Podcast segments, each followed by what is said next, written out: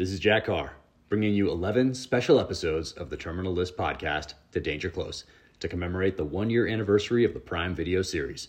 Last year, I sat down with showrunner David DiGilio and my friend, SEAL teammate, producer, and actor Jared Shaw to break down each episode and bring you behind the scenes information from the Amazon Prime video adaptation of my first novel.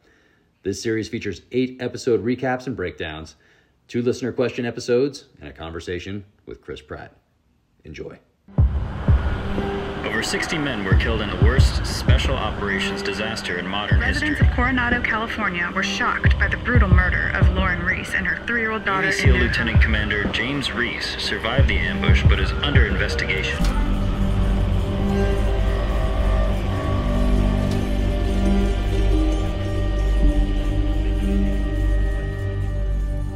Welcome to the Terminal List podcast, an Ironclad original series presented by KC Cattle Company.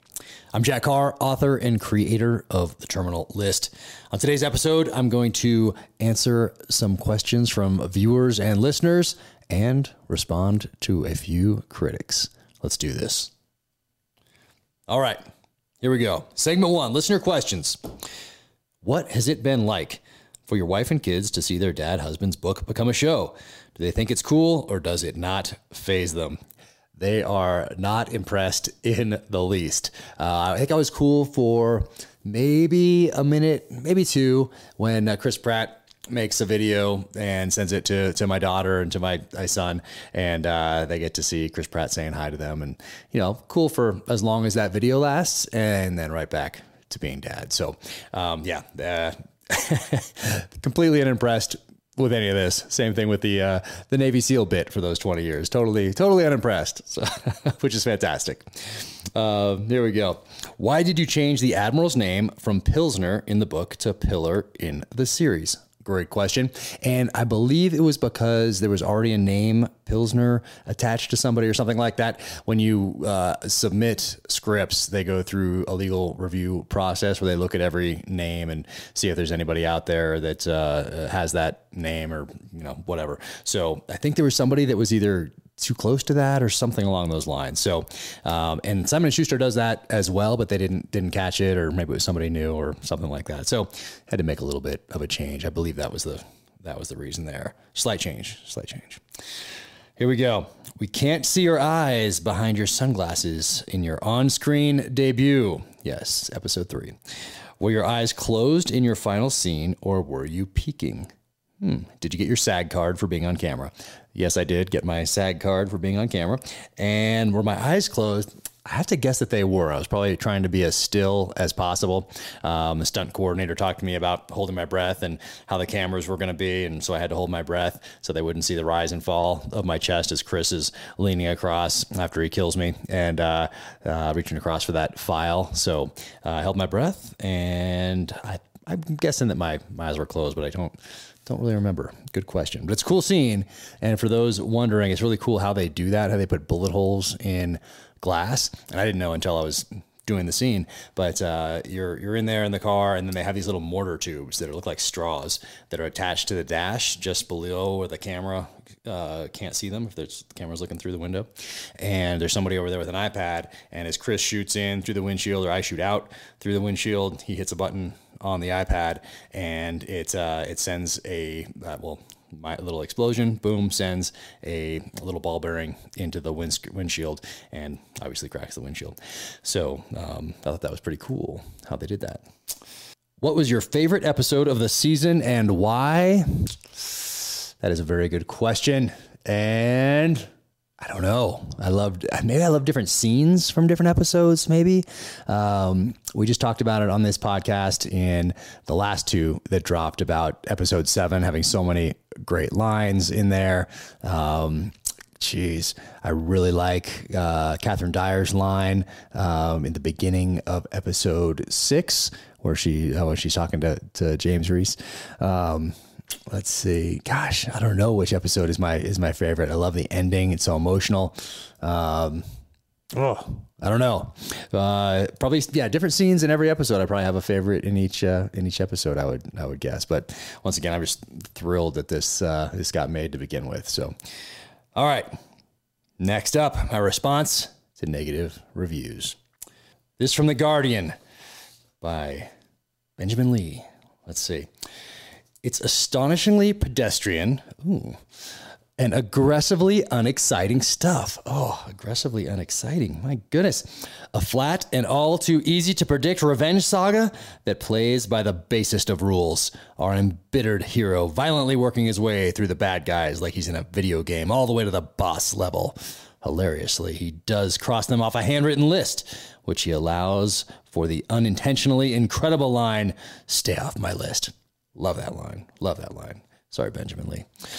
How Carr has turned Reese into a five book franchise is a genuine mystery. Yes, Benjamin Lee, he will never get it. For those who might have curiously added it to the summer's watch list, I'd recommend it. Recommend crossing it straight off. Oh, I see what you did there, Benjamin Lee. Kind of clever. Kind of clever.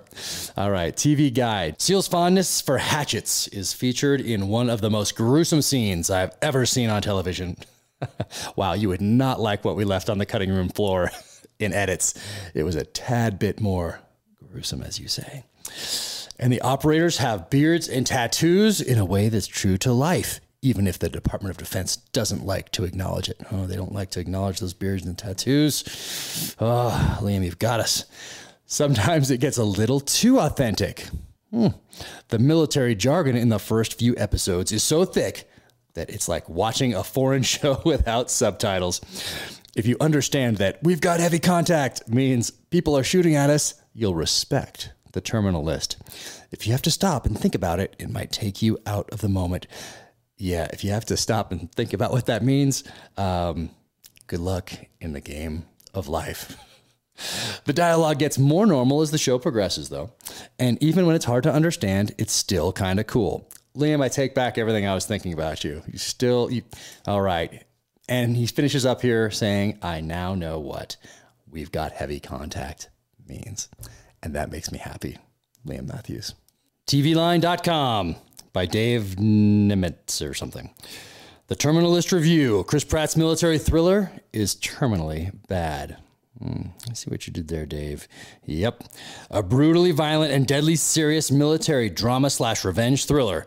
The Terminal List is like The Fugitive meets SEAL Team meets a Don't Tread on Me truck decal. Don't tread on me truck decal. You know, I expect somebody from The Guardian maybe to go back to the 1700s and take the side of uh, the British because it's The Guardian. But TVline.com, disappointed in you. Here we go. it's punishingly grim and hopelessly boneheaded. But at least it's something new for the Amazon algorithm to recommend to your dad after he's done watching Jack Ryan and Reacher. Dave, come on now. It's a pretty basic setup for a paranoid conspiracy thriller, but the scripts based on the Jack Carr novel are woefully short on actual thrills. In their place were served up huge helpings of red meat masculinity and heavy handed symbolism. Oh, and lots and lots of American flags. Jeez, don't tread on me truck, truck decals first, and now not liking those American flags. TV line. Yeah. Here we go. Oh, there's more. The gi- dialogue is generic, but it's also beside the point. It's just a way to move us along to the next action scene. Eh, okay. GameRant.com by someone named Raven Brunner. It's a psychological thriller that is just dark enough to be interesting and contains just enough twists to be engaging. But in the end, it leaves its viewers unamused by Pratt's James Reese, a vengeful, vengeful soldier who drinks, curses, and fights a lot. A sailor, actually, but and is created by a guy whose Father's Day gift guide includes 13 guns and a U.S. flag cutting board. Once again, Game Rant also not on board with the American flag. Uh, and my Father's Day gift guide actually contained only 11 guns, but there were a few other things on there that did look scary. So I'll give that to you. The show boasts military and pharmaceutical conspiracies, but leaves viewers with nobody but the good guy with a gun to trust. All of which the creators make obvious within the first half of the series. Not liking that good guy with a gun, are we, Raven? Hmm. The Terminal List falls in the category of had high potential television shows. It offers a storyline and characters that are hardly explored with enough caution. Social awareness. Ah, Raven, I see. You're looking for that social awareness. Eh, yeah, maybe there's other shows for you. And expertise to do justice. In this series, it had a writer a writer's team comprised of individuals with military experience. Not liking that either. Here we go. Comicbook.com. Okay, here we go. By Nicole Drum. Let's see. There is something about military thrillers that, no matter your general interests, has appeal. Hmm. A mix of action, conspiracy, and, if done right, exploration of the human condition. Stories that place man against the machine of an organization much larger than themselves usually seems to satisfy the need for a bit of escapism while also allowing the viewer to indulge in some of their own questions. Who hasn't wondered if authority is up to something nefarious from time to time? Prime Video's latest entry in that genre, The Terminal List, an adaptation of the Jack Carr novel of the same name, on the surface seems like something that would not only fit the bill, but be a standout with its story of a Navy SEAL who uncovers a conspiracy that pits his own government against him. Unfortunately, while the opportunity is there, the series doesn't fully deliver and instead fails its mission. Eh, little clever line.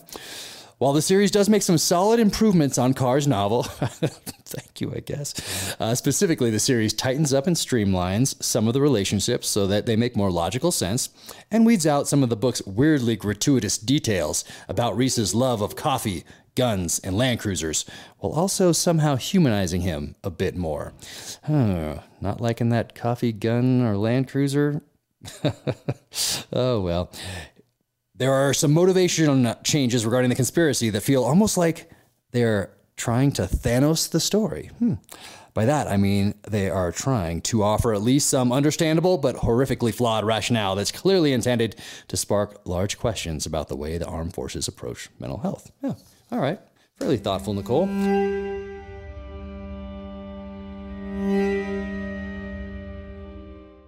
Have you tried Kansas City Cattle Company?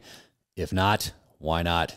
Get after it. Here we go. Kansas City Cattle Company. That's kccattlecompany.com. Check them out. Veteran owned and operated. Look at this right here. They have Wagyu beef flat iron steak. This is delicious. One of my favorites. All sorts of steaks. Don't have the fillets out here because I ate them all. Same thing with the tomahawks, which are incredible. And what else we have? Wagyu beef bavette. I don't know if I'm saying that right, but the bavette, B A V E T T E steak. Highly recommended. Absolutely love this cut right here. If you haven't heard of this cut, go to that website, kccattlecompany.com. Check it out. And what is this one here?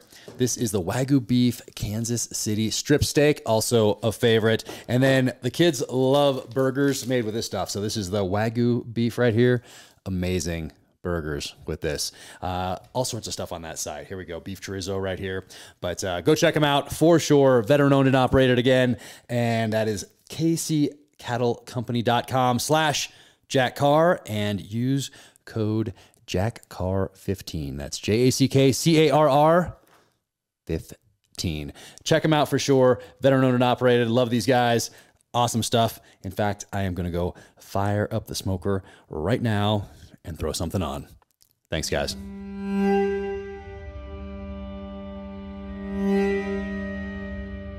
Here we go slashfilm.com by Valerie Ettenhofer.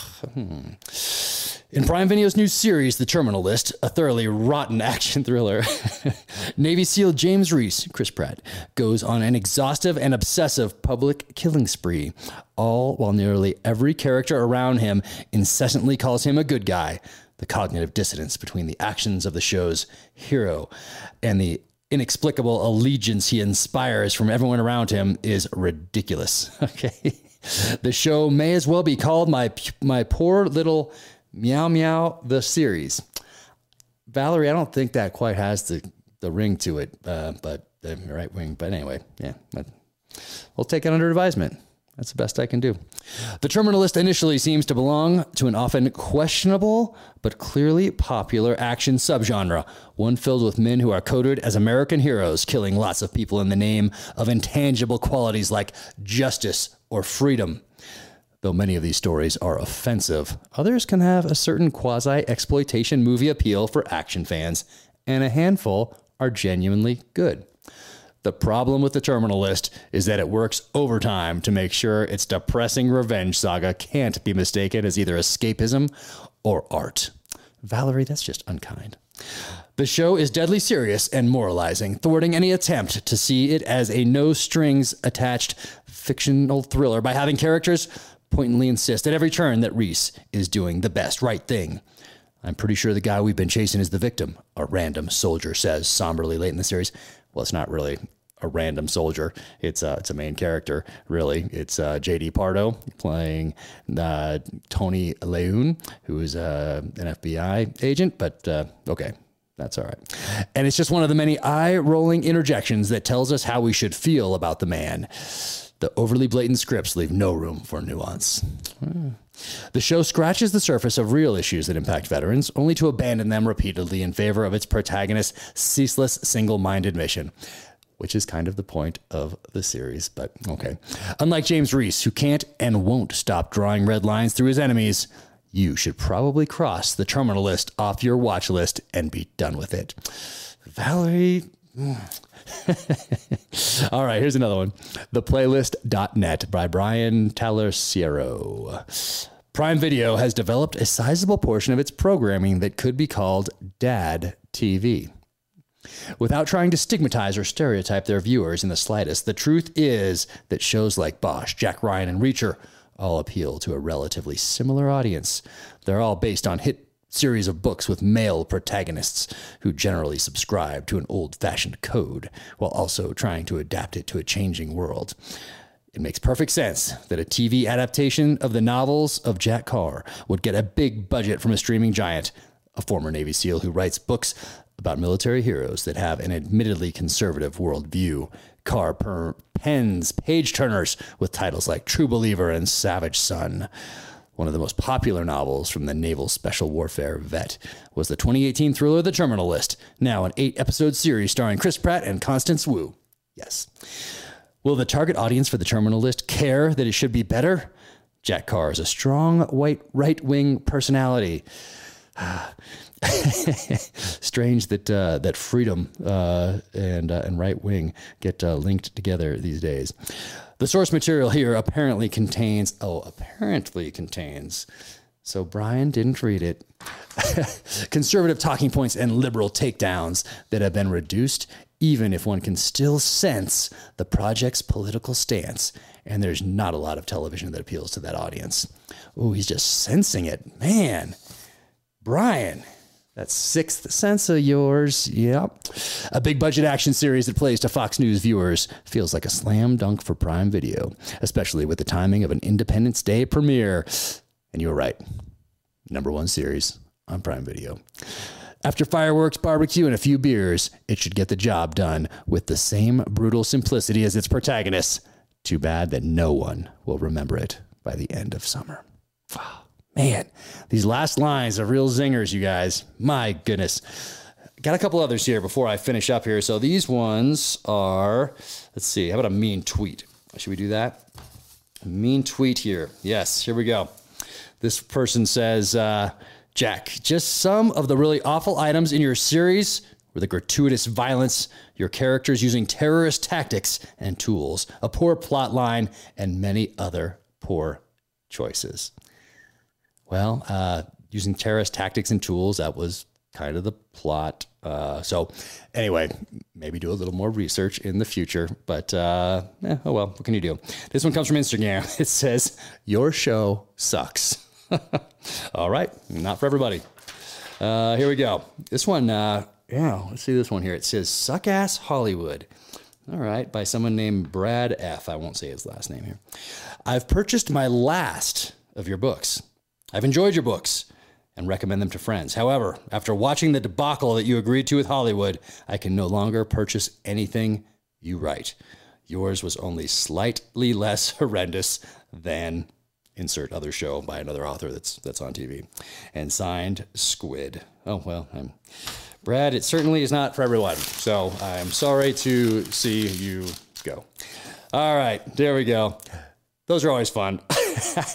Thanks for listening to the Terminal List podcast, an Ironclad original series brought to you by KC Cattle Company. If you like the show, be sure to leave a five star rating and review wherever you get your podcasts. You can follow me at Jack Carr USA on the social channels. OfficialJackCarr.com is the website. You can sign up for the newsletter there and hit shop for the merch. And until the next time, take care out there. Be safe, stay strong, keep fighting.